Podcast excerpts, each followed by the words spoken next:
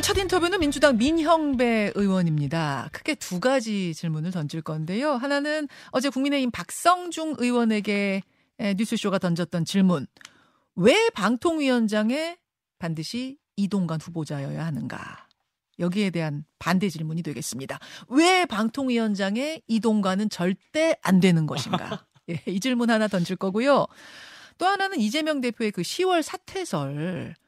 어, 이 설에 따르면 철험회가 이 시나리오를 짜고 있다라는 건데 민영배 의원이 철험회 소속 아니겠습니까? 그래서 요 얘기도 한번 제가 질문을 드려보죠. 국회 과방위원이자 철험회 소속 민주당 민영배 의원 어서 오십시오. 철험회 소속이라 그러니까 좀 재밌네요. 아 재밌으세요? 네. 그 얘기부터 그럼 가보죠 일단. 철험 얘기부터요? 네, 아 민주 당내 얘기죠. 민주 당내 얘기. 지난 주말부터 갑자기 예. 이재명 대표 10월 사퇴설 이 이제 등장을 했습니다. 어, 철험회 소속 의원들을 포함해서 40여 명의 민주당원들이 10월경에 이재명 대표가 사퇴하고 후임 비대위원장 세우는 걸로 뜻을 모았다. 이런 거예요. 뜻 모으셨어요? 들어본 적도 없습니다. 아, 안, 안 모으셨어요? 의논한 것 자체가 없어요. 그러니까 어... 원래 이제 국회 철험회라고 하는 건 어떻게 하다 붙여진 이름인지 모르겠는데 실제 공식 명칭은 국회 공정사회 포럼이거든요. 예, 예. 되게 국회에 이제 연구단체를 두는데 연구단체를 두는 이유가 음. 입법 또는 국가정책의 연구 개발 등을 목적으로 구성해서 국회에 등록된 단체 이렇게 돼 있어요. 네. 여기서 그런 얘기를 할 이유가 없잖아요. 그런 그래서 철험회 혹은 뭐 공정사회 포럼이라고 하는데 이 공정사회 포럼은 소설 쓰거나 어. 아주 정말 엉뚱한 정치적 상상력을 하는 것이 결코 아닙니다. 이 설은 그러면 소설입니까? 그것도 정말 그 어디서 나온지 모르는 재료가 뭔지 알 수 없는 아... 실제로 아마 이 국회 공정사회 포럼 쪽에 어떤 의원께 질문을 해도 네. 똑같은 대답을 할 겁니다. 도대체 어디서 나온 거야? 모르겠네요. 저 없는 사이에 그랬는지도 모르겠는데 근데 그런 정도 얘기를 하면 그래도 거기 포함되어 있는 의원들은 되게 알지 않겠어요? 음, 들어본 그러니까 적도 없다. 아예 그런 글쎄 누가 아예 네. 꺼내본 적도 없어서 꺼내본 적도 없다. 뜬금없기도 이렇게 뜬금없는 경우는 처음입니다. 그래요. 그러니까 네. 이 이야기, 이 설이 나온 배경은 이런 거더라고요.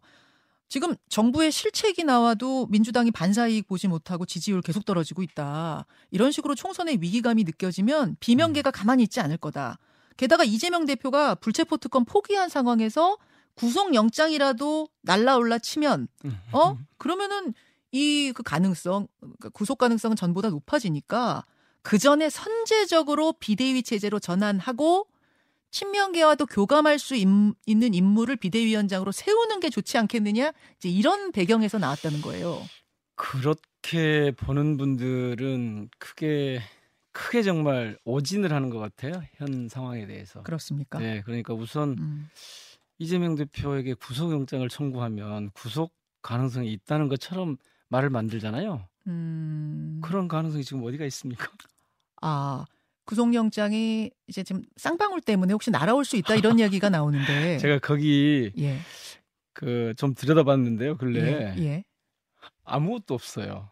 아무것도 그야말로 없다는... 그 사건은 보니까 어떻게 해서든 지금 구속돼 있는 이화영 전 평화부지사, 네. 경기 평화부지사를 회유, 압박을 해서 일종의 더 무거운 벌을 피하게 해줄 테니 불어라는 식으로 계속 했던 것 같아요. 어제는 그 부인의 그의 구체적인 증언이 나왔잖아요. 부인 이야기. 네. 예, 예. 그랬는데 그게 넘어가는 듯 했어요. 그것도 보니까 이른바 언론 플레이를 세게 하더라고요. 어... 구체적인 사실이 없는데 누가 언론 플레이를 요 검찰에서 했죠. 아, 검찰이 네. 아니 그 이화영 전 부지사의 변호사가 말을 바꿨다. 진술 바꿨다고 한 거 아니에요? 말을 바꿨다. 근데 그 변호사 문제도 왜 부인이 그걸 그 해임하자고 했겠어요. 이 김상태 회장 쪽 회사에 예. 사회이사로 돼 있다는 거 아닙니까? 예. 자, 그러니까 변호사도 어떻게 해서든 김성태 쪽도 그렇고 이화영 쪽도 그렇고 어, 떻게 하여튼 하여튼 가볍게 해서 나오려고 해요. 변호사는 그렇죠. 그러니까 이른바 일종의 이 딜을 하려고 하는 거죠. 그런데 그 과정에서 이재명 지사와의 연관성을 비슷하게라도 말을 꺼내려고 하고 그거를 언론에 흘려서 마치 이화영 부지사가 말을 바꾼 것처럼 얘기를 했잖아요. 어. 근데 저희들이 확인해 보니까 바꾼 말이 없어요. 그리고 자기도 이런 뭐 옥중 편지라고 해서 네. 편지를 보냈지 않습니까? 나는 그렇게 한 적이 없다. 근데 여기서 질문. 만약 네. 그렇다면 어, 이 변호사를 해임했다라는 그 부인 이야기를 들었을 때 이화영 한 거죠. 해임했다. 이화영 부지사도 저도 찬성이요. 어 변호사 왜 나하고 다른 뜻을 얘기하시고 이렇게 나와야 소통이 되는데 좀잘 안 된 것 같아요. 소통이 잘 안 됐던 것 같아요. 법정이니까 거기서 어. 그 얘기를 미처 제대로 할 상황이 없었던 거죠. 근데 민주당 분들이 이렇게 막 자꾸 가서 이제 도와주겠다라고 하고 이런 면회도 하고 하는데 이화영 부지사가 면회 한 적도 없고 도와주겠다고 부담스러워한다는 이야기도 들리던데 그것도 그것도 아니... 저희들이 보기에는 검찰이 그러니까 제가 어디서 그걸 더 느꼈냐면 예. 한동훈 장관이 법사위에 출석하러 와가지고 예, 예. 뜬금없이 그 얘기를 되게 흥분해가지고 하잖아요. 음. 그러면서 사법방해라고 하고 예. 무슨 사법방해를 했죠? 어... 어, 뭐, 뭐, 무슨 사법방해를 한 자, 거예요? 민의원님 그럼 자, 이야기, 이거, 그래서 네. 이재명 대표에 대해서 그렇게 단정하면서 이 상황을 끌고 가려고 하는 건 저는 모종의 음모가 있다고 봅니다. 그리고 그것을 기대하는 반대편에 음. 정부 여당 쪽에 또는 검찰 쪽에 그걸 기대하는 뭔가를 가지고 이를테면 장난을 치고 있는 거죠. 한동훈 장관이 장난치는 건가요? 거기까지는 모르겠어요. 아. 설마 그렇게까지? 거기까지 는 아. 모르겠는데 지금 그 이른바 대북 송금이라고 하는 이 사건을 만들어가는 과정은 네. 저는 뭐 전체적으로 이 검, 수원지검에 가봤더니 음. 이를테면 위로부터 지시가 있었던 거예요. 음. 수원지검장의 판단이 아니고 저희들이 면담을 하자 그랬을 때, 음. 어 그렇게 인권 침해가 심각하게 있었다는데 그거를 저는 안 만나는 이유를 모르겠어요. 자빈 의원님, 어, 지금 그러니까 시간이 이거를, 좀 네. 정해져 있어서 제가 조금만 네, 네. 진도를 빼겠습니다. 그러면 그러면 어, 설사 구속영장이 날아오더라도 법원에 가서 구속될 가능성은 없다 그 말씀이신 거고. 지금으로 봐서는 없어요. 없어요. 네. 이화영 부지사가 곧 재판에 다시 나오잖아요. 네. 거기에서 그 이재명 대표한테 그 당시에 보고했습니다라고 진술할 가능성 없어요? 저는 없다고 봐요. 왜냐하면 자신이 그런 적이 없다고 했잖아요. 그러니까 했으니까. 약간 그런 뭐 음. 뭐 지나가는 말투로 이렇게 음. 김성태 장관 나눴던 얘기를 예. 예. 가지고 예. 검찰에서는 기정사실을 하려고 했던 거죠. 근데 그게 지금 실패한 거죠. 음. 그래서 그런 근거 없는 사실, 그러니까 전혀 사실이 아닌 이런 내용을 가지고 어떤 다 정당의 대표의 미래까지 내다볼 수 있는 사람은 없다고 보고요. 이거는 10월에 사퇴할 일 없습니까? 제가 보기엔 없어요. 없어요. 쭉 가는 겁니까 이재명 대표로? 그 대목은 상황을 봐야겠죠. 그러니까 어... 이재명 대표의 목표는 아마 그런 걸 겁니다. 다음 총선에서 어떻게든 우리가 이겨야 한다. 그러니까 늘 하는 얘기 중에 하나가 그거거든요. 총선 승리가 가장 큰 혁신입니다. 음, 그 가장 제대로 예, 예, 그런 예. 얘기를 자꾸 하잖아요. 예. 그러니까 그런데 필요하면 자신이 뭐 다른 선택을 할지 모르지만 음. 적어도 그런 법적인 그러니까 구속영장이라고 하는 정말 고약한 그런 그 수단을 통해서 이재명 대표를 어떻게 할 수 있다고 하는 생각은 미안하지만 빨리 포기하는 게 좋습니다. 아, 그럼 정리하자면 구속이 될 가능성, 그러니까 구속에 의해서 당이 뭐 비대위 체제 로갈 거다. 이 이거는 동의하지 지금까지 않지만 봐가지고 네, 없어요. 자발적으로 그럼 이 대표 그렇죠. 자발적으로 그렇죠. 그거는, 바꿀 수 있다. 그거는 뭐 얼마든지 나중에 고민해 볼 수 있겠죠. 혁신위로 갈 수도 있고 상황 비대위로 상, 갈 수도 있고 상황을 보니까 네. 내가 이를테면 뭐 네. 다른 방식으로 총선을 네. 지휘하는 게 낫겠다랄지 어. 오히려 총선을 뛰기 위해서 음. 그래 당은 음. 이렇게 운영하는 게 낫겠다랄지 그런 건 선택은 있을 수 있죠. 있을 수 그런 있죠. 일은 늘 있잖아요. 의원들하고 편하게 사적인 대화 나누고 뭐 미래 논하실 때도 그런 얘기들 하세요? 하셨어요? 아니요 한 번도 적어도 저가 뭐 이렇게 봤을 때는 한 번도 그런 얘기 한 적 없어요. 그러니까 그럼 그냥 생각 이건 추정이세요? 이건, 아니 그렇죠. 이거는 뭐 음, 음. 그거는 그냥 제가 추정하는 거고 오히려 밖에서 그런 얘기를 네. 자꾸 만들어서 이게 뭐냐 하면 다 민주당의 내분을 어... 분열을 책동하는 거죠. 그렇게 보시면. 늘 보던 장면 아닙니까 이게? 알겠습니다. 예. 금시초문이다. 금시초문도 아니고 아예 그런 그 분위기도 없었어요. 분위기도 없었어요. 무슨 이, 뭐... 오늘 2부에 장성철 소장이 나오시거든요. 그럼 고정 패널이어서 제가 다시 한번 확인하겠습니다. 다시 한번 물어보세요. 소스가 어딘지 그러니까, 확인하겠습니다. 네, 소스가 어딘지. 네. 그리고 그게 이 방송에서 하지 않았나요 혹시? 저희 저녁 방송에서 저녁 했습니다. 방송, 한판 승부에서 했습니다. 네. 예, 제가 확인하겠습니다. 이동관 후보자 책임 있게 해주시면 좋겠네요. 네, 장 소장님한테 그 부분도 제가 확인할게요. 네, 네. 이동관 후보자 이야기로 넘어가겠습니다. 어제는 이제 과방위의 여당 간사 박성중 의원이 나오셨어요. 네, 인터뷰하는 거 제가 봤습니다. 보셨어요? 네. 왜 방통위원장의 이동관 후보자입니까? 라고 했더니 산적한 현안을 해결하려면 전문성 왜 웃으세요? 전문성이라고 그러셨어요. 네, 전문성. 아니 이동관 후보가 무슨 전문성? 방송 그 혹시 그 방송통신위원회법이라고 방통위법이라고 자, 잠깐만요, 네. 의원님 잠깐만. 제가 지금 문장을 다 끝내지 않았는데 웃으셔가지고 제가 중간에 중단했는데 너무 사실 다 웃겼어요. 읽고 나서 논평해 주세요. 네. 산적한 현안을 해결하려면 전문성, 경험, 추진력을 갖춘 인물이 필요한데 음. 그게 바로 이동관 후보자다. 대체제가 없을 정도의 적임자다. 이렇게 말씀하셨습니다. 어떻게 생각하세요? 야, 참 우선 그 전문성 얘기도 해볼게요. 예. 이분은 80년대 기자 출신이에요. 신문 기자 출신. 네. 우리 방통위법에 보면 이 방통위법이 뭘 하려고 하는지 목적이 나올 거 아니에요. 제1조에 이렇게 돼 있습니다. 이 법은 방송과 통신의 융합 환경에 능동적으로 대응하여 우선 이 대목에 안 맞아요. 방송통신 쪽이 아니잖아요. 더더구나 방송통신의 융합이나 변화가 빛의 속도예요. 아시잖아요. 지금 네. 얼마나 빠른 속도로 바뀌는지를. 음. 그런데 80년대 신문 기자 출신이 무슨 전문성을 갖고 있어요. 여기서 이 능동적으로 대응해서 어. 더 중요한 거 방송의 자유와 공정성 및 공익성을 높이고 방송통신의 독립적 운영을 보장함으로써인데 네. 여기에 하나도 맞질 않아요. 자, 방송의 자유와 공공성 아시잖아요. 이분이 뭐 했는지. 어, 뭐 이, MB 정권에서 네. 뭘 했는지 다 아시잖아요. 정확하게 방송 언론 탄압 음. 혹은 조작 이런 데 선수로 알려져 있죠. 정말 선수였죠 그때. 아, 선수? 선수죠. 선수예요. 방송 조작 선수? 언론 조작, 방송 조작, 편파 방송 선수용 거죠. 방송도 아니에요. 이거는 그냥 언론에 관해서. 어... 제가 얼마 전에 네.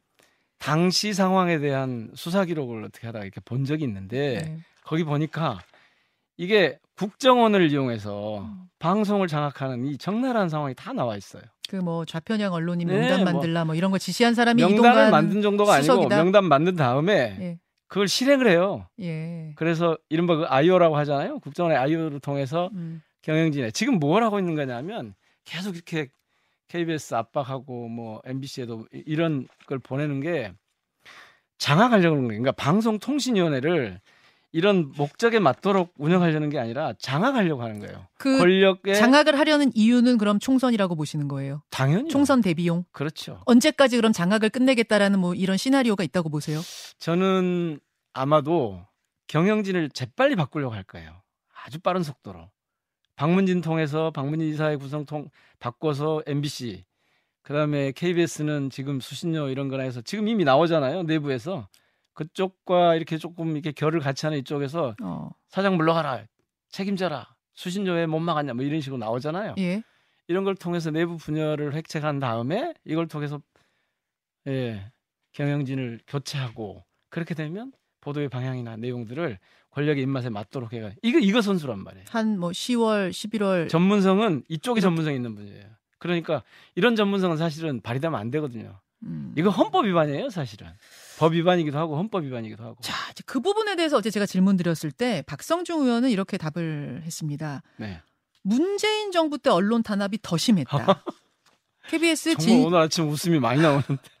KBS 진실과 미래위원회, 연합뉴스의 혁신위원회, YTN의 미래발전위원회 같은 숙청기구를 설립해서 반대파 직원들 숙청하고 자신들 정권 입맛에 맞는 낙하산 사장 세우고 MB 정부 때보다 탄압이 더 심했다 이렇게 주장하셨어요. 구체적으로 얘기는 아무것도 없었죠. 그런 게 그런 걸 했다는 거였죠. 자, 지금 뭐 KBS, YTN, MBC 말씀하셨는데 네. 그 기구들은 다 뭐였냐면 음. 아시잖아요. MB 정부 박근혜 정부를 거치면서 언론이 망가졌는데 방송이 망가졌는데 그걸 바로잡는 과정이었다는 거죠. 음. 근데 그렇게 바로잡는 과정을 언론 탄압이라고 그러면 지금은 뭐예요 그러면 언론 뭐 방송 진흥인가요? 근데 굉장히 제가 지금 혼란스러운 게 국민의힘에서는 지금 이동관 후보자가 와서 할 것이 바로 방송을 바로 잡는 과정이다 이렇게 얘기하세요. 자 어제 보니까 네. 공영방송의 뭐 생태계 복원? 예예예 예, 예, 예. 제가 보기엔 복원이 아니고 마비, 조작 이런 거 하려고 그런 거고 그다음에 가짜 뉴스와 음. 전쟁? 네. 아니 가짜 뉴스가 이 그쪽에서 정의하는 가짜 뉴스가 뭐예요? 정부 여당의 비판적인 뉴스는 다 가짜 뉴스라고 그러잖아요. 어... 여기서 이 김현장의 뉴스에서 네, 네. 가짜 뉴스 맨날 내보내세요? 정부 여당의 비판적인 얘기를 하면 음. 가짜 뉴스라고 하는 거라고요. 네, 뭐 그러니까 저, 희 뉴스쇼를 가... 놓고 그렇게 얘기하지는 않았습니다만 예를 들면 아니, 그럴 수 있다. 그럼요. 아... 아, 왜 정부 여당의 비판적인 언론을 뉴스를 가짜 뉴스라고 하면 자, 그러면 민의원님, 민의원님 네. 보시기에 그 지금 어떤 방송 장악을 하려고 한다 총선 전에 네. 그게 언제까지를 생각하고 좀 하고 있다고 보시는 거예요? 제가 거기까지는 알 수 없는데 적어도 뭐 선거전이 본격하기 전에는 본격화하면 사실 이미 흘러가 버리니까 그 전에는 뭔가 하여튼 저는 오래전부터 구상을 한 것 같아요. 집권하고 나서부터 바로. 어... 그래서 준비를 했고 그 배후에 사실은 이동관이라고 하는 인물이 있었던 것 같아요. 아. 왜냐하면 예전에 해봤잖아요. 음. 그러니까 거의 MBC 그 방송 장악, 방송 탄압, 언론 탄압 시나리오를 차분하게 준비하다가 보세요 이번에 음. 그 방통위 하는 걸 봐보세요. 이, 이게 민주주의 국가에 자. 대한민국에서 있을 수 있는 일인가요? 30초 남았는데요. 네. 그 인사청문회 보이콧 합니까 민주당? 그거는 그것도 만들면 아, 누구 좋으라고 인사청문회 보이콧을 합니까? 어... 그런 논의 한 적이 없어요. 아, 한 적이 없어요? 없어요. 일부 의원들이 그렇게 얘기했다던데. 아니 이런 이런 건 있죠. 야 저렇게 엉망이면 음. 저건 청문회 깜도 안 된다. 청문회 오지 말았어야 될 인사다. 그래서 야 차라리 보이콧해야 되는 거 아니야라는 식으로 지나가는 음. 말로 하는 의원분들이 계셨을 수는 있는데 예. 이걸 무슨 구체적으로 야 이거 보이콧해서 어쩌자 왜 보이콧을 합니까? 누구 좋으라고? 정말 예 어... 너무 너무 많은 소재들이 있는데 여기까지 오늘 말씀 듣겠습니다. 아, 민영 배우님 고맙습니다. 고맙습니다. 김현정의 뉴스쇼는 시청자 여러분의 참여를 기다립니다. 구독과 좋아요, 댓글 잊지 않으셨죠? 알림 설정을 해두시면 평일 아침 7시 20분 실시간 라이브도 참여하실 수 있습니다.